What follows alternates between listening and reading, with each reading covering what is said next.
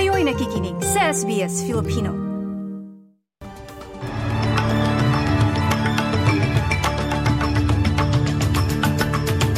Sa ulo ng mga balita, pag-atake sa mga barko sa Red Sea kinundina ng Australia at iba pang bansa. Halaga ng pinsala ng masamang panahon sa Queensland umabot na ng 2 bilyong dolyar. At Alexa Ayala ng Pilipinas may bagong ranking bago ang Australian Open.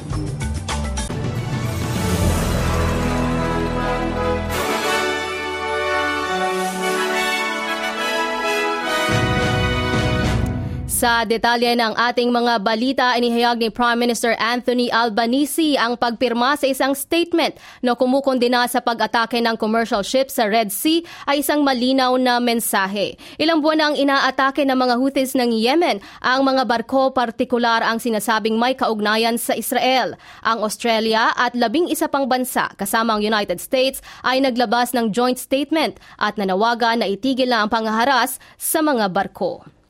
Samantala sa ibang balita, umalma si Prime Minister Anthony Albanese sa mga akusasyon na pumayag siyang tanggihan ang mga flights ng Qatar Airways sa bansa kapalit ang suporta ng Qantas sa Yes campaign para sa Indigenous Voice to Parliament referendum. Kasunod dito ng mapag-alaman na nakipagpulong ang punong ministro kay dating Qantas CEO na si Alan Joyce base sa kanyang diary entry noong ika-22 ng Nobyembre. Ginit naman ni Ginoong Albanese, hindi kasama ang issue ng Qatar Airways sa nasabing pagpupulong. Samantala sa South Australia, nangako ang South Australian government na ginagawa nila ang lahat para tugunan ang krisis sa kakulangan ng ambulansya sa estado. Kasunod dito ng pagkamatay ng isang residente mula Adelaide na naghintay ng 10 oras bago nadala sa ospital. December 27 ng bawian ng buhay ang lalaki na ayon sa South Australian Health ay nakatanggap ng, maka- ng magkakasunod na triple zero emergency calls at naka-code white din ang mga ospital dahil punuan ng mga treatment room at hindi hindi maibaba ng mga ambulansya ang mga sakay nilang pasyente. Sa iba pang balita, umabot naman sa 2 bilyong dolyar ang halaga ng pinsala ng masamang panahon at pagbaha sa Queensland. Inaasahang tataas pa ito sa mga susunod na linggo. Sinabi ni Deputy Premier Cameron Dick na sa kanila pa rin tinitingnan ang kabuang impact sa ekonomiya at rehabilitasyon sa Southeast, ganun din sa Far North Queensland na pinalubog ng baha ng Tropical Cyclone Jasper. These are very early days. We know there'll be at least a billion dollars that will need to be invested to restore essential infrastructure like roads and rail systems. At least $500 million of that will go towards road reconstruction as well. But this is a, a very early estimate.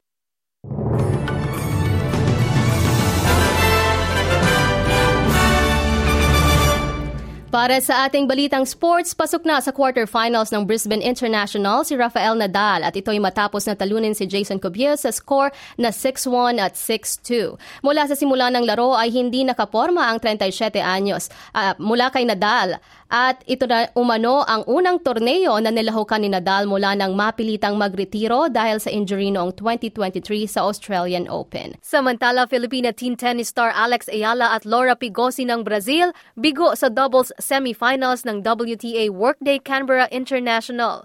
Tinalo ang dalawa ng hometown bets na sina Kayla McPhee at Astra Sharma sa score na 7-6 at 6-3 na umabante sa semis.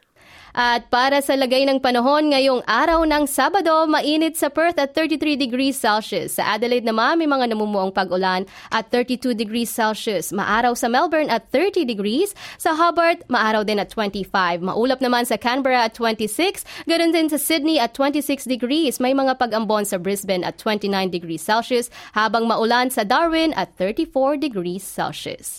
At yan po ang kabuuan ng mga balita natin sa oras na ito. Abangan ang iba pa natin ating mga talakayan at masayang kwentuhan sa ikalawang bahagi ng ating programa. Ako sa Edenel Magtibay para sa SBS Filipino.